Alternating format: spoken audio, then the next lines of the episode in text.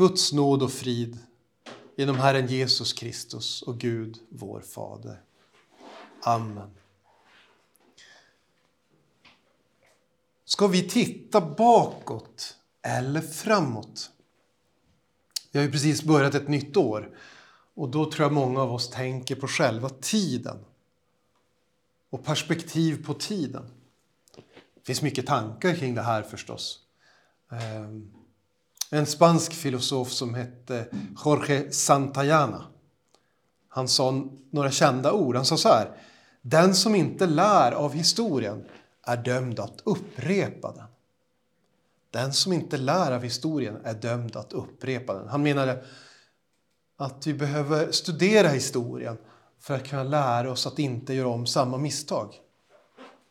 Så att om det dyker upp en auktoritär och karismatisk ledare som vill skylla alla våra problem på en särskild etnisk grupp i samhället, då är det bra om det ringer lite varningsklockor.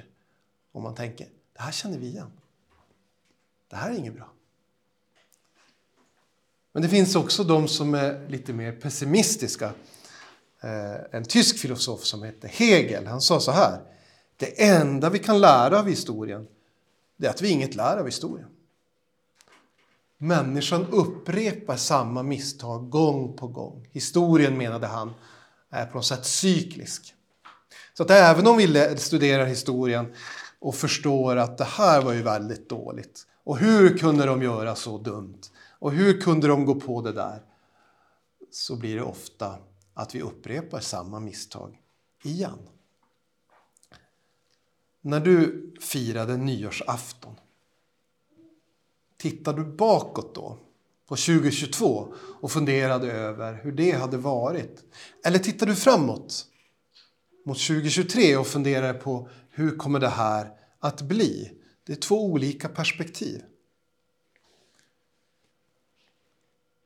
En person som inte var en filosof utan basketspelare, jag nämner det. Han hade haft en sån tuff barndom och så var det någon som sa åt honom, sluta titta bakåt, glöm det som har varit och titta framåt. Du har ett nytt liv nu. Trots allt du har varit med om, all sorg och plåga. Nu är du miljardär nästan, miljonär i alla fall. Och har alla möjligheter. Så sa han, det är klokt, jag ska inte titta bakåt. Och så bröt han loss sin backspegel i bilen. Jag tittar bara framåt. ja, det var en parentes. Den kristna, hörni. Den kristna bör titta bakåt. Den kristna ska inte vara som ett oskrivet ark och tänka att allt som har hänt, det är borta. Utan vi ska titta bakåt. Vi ska titta bakåt för det första för att se på synden. När vi läser Bibeln om vad synden är för någonting, då ser vi att det är synden som har förstört människans relation till Gud. Då ser vi att Gud har inte skapat människan för att leva i främlingskap i förhållande till honom. Utan då kan vi läsa om hur Adam och Eva levde i perfekt harmoni med Gud. I total samklang med honom. Det han tyckte var gott, det tyckte de också var gott. Det han tyckte var rätt, det tyckte de också var rätt. Och det ville de göra. Inte av rädsla, utan för att de såg att det var bra. Ibland talar man i romantiska filmer eller böcker om att man vill, man vill liksom hitta sin själsfrände. Soulmate säger de på engelska. Någon när man liksom känner att vi hakar i varandra, vi passar så bra ihop. Vi tycker lika, vi gillar samma maträtter. Och vi har samma grundläggande värderingar. Och vi gillar samma mat och vi fyller i varandras meningar. Det här måste ju vara rätt, eller hur? Det är kanske en lite ärevördig jämförelse. Men lite så var det för Adam och Eva i förhållande till Gud. De tyckte lika. Han var fortfarande deras Gud. Men det var ingen svår utmaning att lyda hans bud. De behövde inte ens uttala dem. Idag ser vi att den relationen den har krackelerat för länge sedan. Människor lever antingen ovetande om Gud man kanske tillber påhittade falska gudar. Eller man kanske är ointresserad av allt andligt och tänker att Det finns inget mer än det människan kan förstå och mäta och väga. Eller så känner man till Gud men lever i öppen revolt mot honom och säger jag vill inte veta av Guds ord eller Guds bud.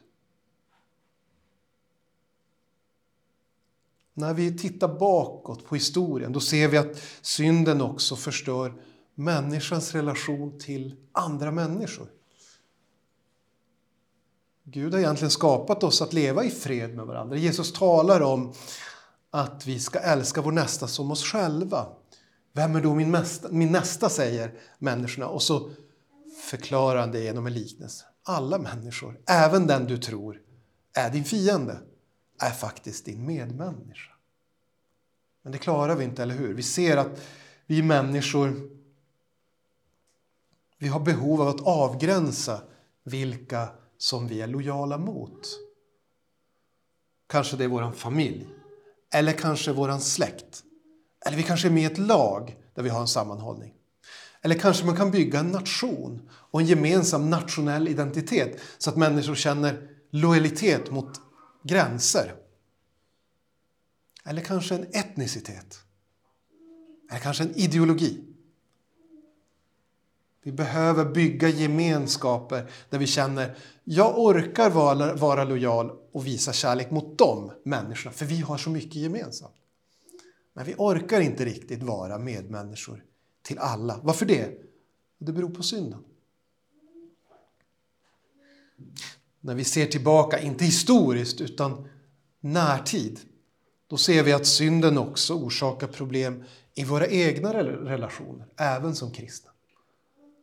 Synden hindrar oss från att vara de föräldrar vi skulle vilja vara. Eller de äkta makar som vi tänker att vi egentligen skulle vilja vara. Eller de barn till våra föräldrar som vi önskar att vi kunde vara. Synden kommer i vägen på arbetsplatsen eller i skolan när vi tänker och säger saker som vi sen ångrar. Och förstår, det där var inte schysst. Jag kanske fick med mig lite skratt, men det var inte så schysst. När vi tittar bakåt som kristna och ser vad synden har orsakat i världshistorien och i vår egen historia. Då ser vi att vi behöver en frälsare. Då ser vi att vi behöver hjälp. Har ni sett ehm, eh, vad heter det? Postkodmiljonären heter det nu för tiden. Förut hette det Vem vill bli miljonär? Frågesportsprogram där frågorna blir, större, eh, blir svårare och svårare och prissumman högre och högre. Och så finns det livlinor. Och är det så att man får en fråga man inte kan alls, då kan man ringa en kompis. Jag vet inte om ni har sett det. Då har man i förväg sagt, ja men Martin, han kan mycket om historia. Jag ringer Martin. Och så ringer de Martin. Och så får man hjälp kanske av någon som kan det man själv inte kan. Så är det för människan. Vi behöver hjälp. Vi behöver en livlina. Därför att livet ställer oss sådana frågor som vi inte kan besvara på egen hand. Hur ska jag leva med den skuld jag har inför Gud? När jag ser att jag inte kan uppfylla hans bud. Hur ska jag leva med de här besvikelserna som jag ser i mitt eget liv? Jag kanske avlägger nyårslöften och så sviker jag dem direkt. Klarar inte det. Hur ska jag göra med min oro för mina nära och kära eller min oro inför döden? Vad ska jag göra av den? Här behövs en livlina. Vi behöver en frälsare. Den kristne ska titta bakåt för att se på Guds frälsningsverk. Väldigt, väldigt, väldigt viktigt. Vi bör läsa Bibeln och se bakåt i historien för att se hur Gud skyddade sitt folk i Gamla testamentet. Ett märkligt exempel på det från en märklig bibelbok, det är Esters bok. Jag vet inte om ni har läst Esters bok. Men den är väldigt speciell. Så vitt jag vet så är den enda boken i Bibeln som aldrig nämner Gud vid namn. Guds namn nämns aldrig i Esters bok. Jättekort sammanfattning. Kungen i Perserriket, han blir besviken på sin drottning så han förskjuter henne. Och så vill han ha en, vi kan nog säga en skönhetstävling. Så de vackraste kvinnorna i riket, de ska komma inför honom och så ska han bedöma vem som ska bli hans nya drottning. Ester är judinna, men döljer det. Och så blir hon utvald. Kungen tycker hon är så fin.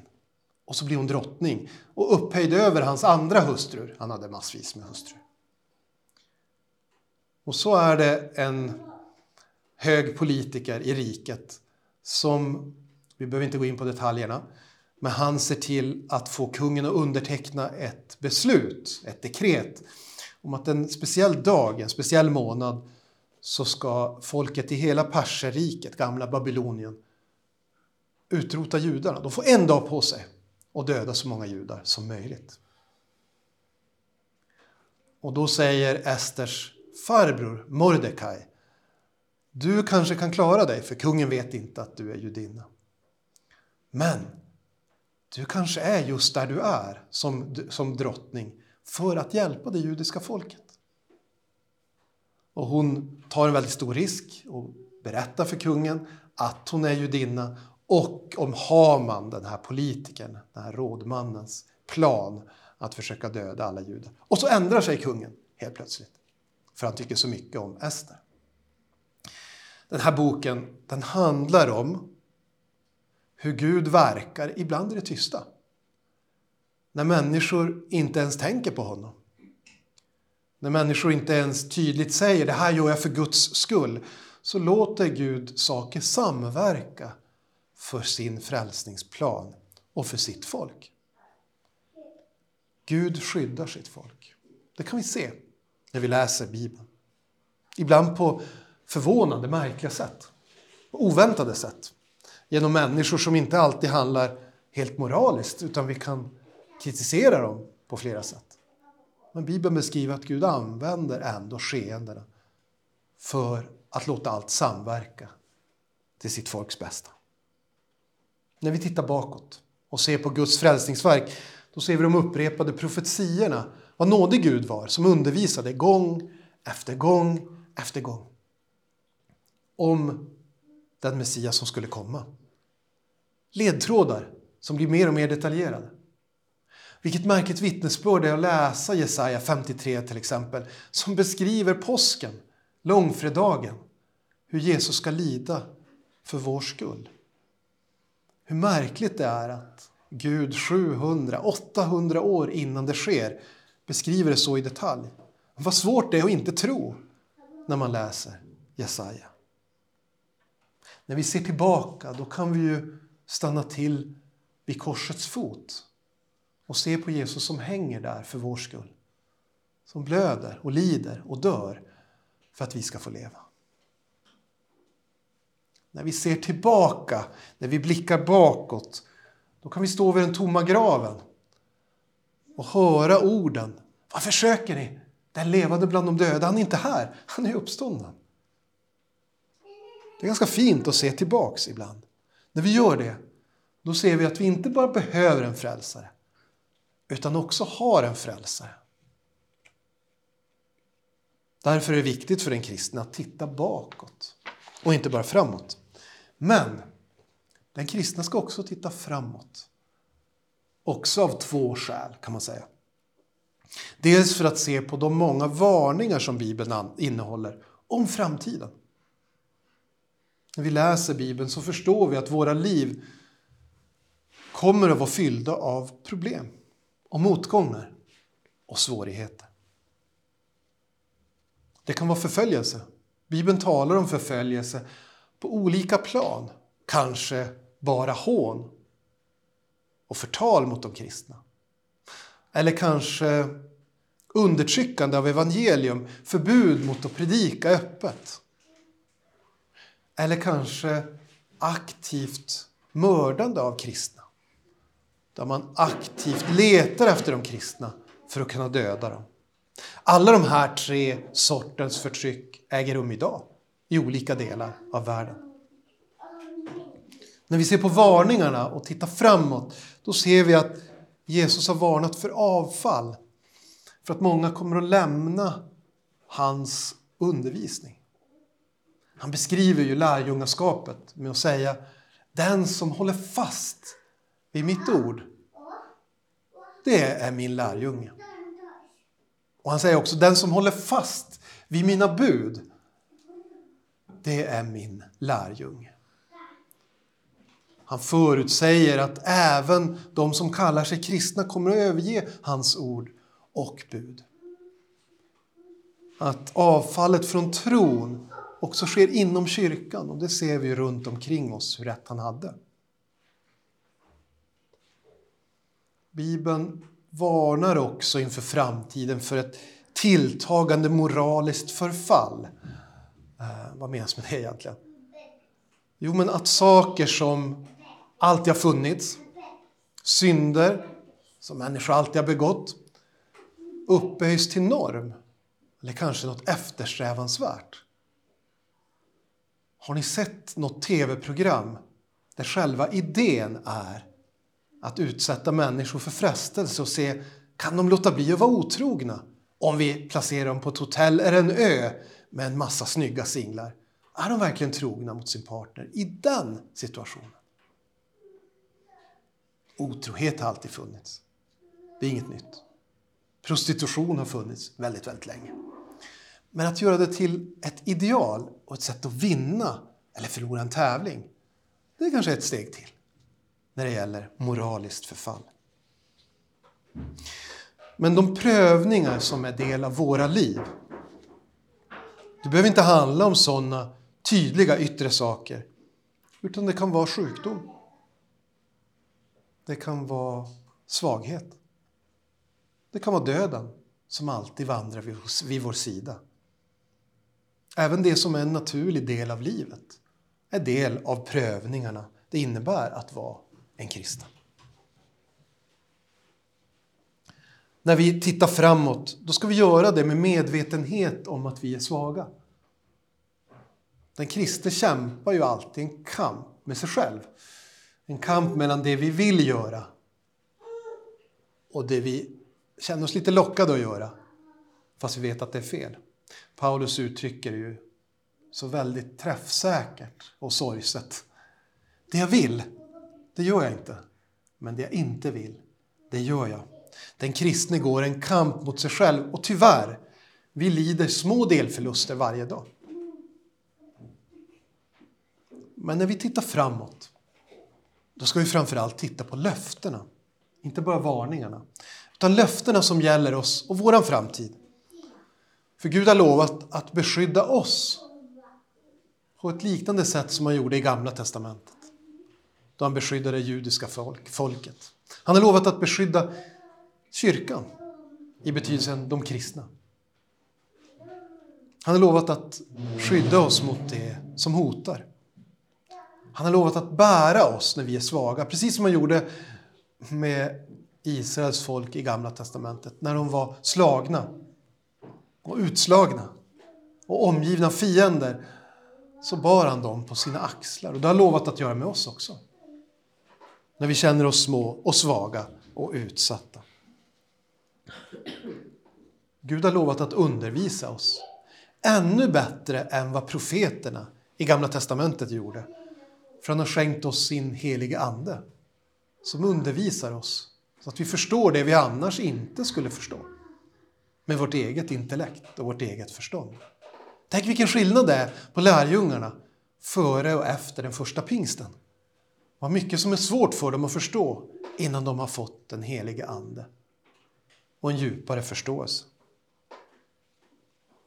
När vi tittar framåt och ser på löftena, då ska vi framförallt tänka på löftet om att Jesus kommer. Att Jesus kommer tillbaka. Han kommer för att sätta punkt för all ondska. Det är också något vi ser i historien, att människor har ropat till Gud. Eller när de inte har trott på Gud så har de ropat bara ut i tomrummet. Varför finns det så mycket ondska? Varför får det här fortgå? Varför finns det krig? Varför finns det massgravar? Varför finns det brott mot mänskliga rättigheter? Jesus kommer tillbaka för att sätta punkt för all ondska. Han kommer för att uppväcka alla döda. Alla vi har fått säga farväl till. Alla vi har tvingats skiljas ifrån. De ska uppstå ska få möta dem igen. Han kommer tillbaka för att ta oss med till himmelen. Som kristen är det viktigt att titta både bakåt och framåt. Vi ska se tillbaks på allt Gud redan har gjort för sitt folk. För då kan vi titta framåt och lita på att han kommer att fortsätta hålla sina löften och fullborda sin plan. Frälsningsplanen är fullbordad redan, men historien är inte slut. Den sista punkten är inte skriven.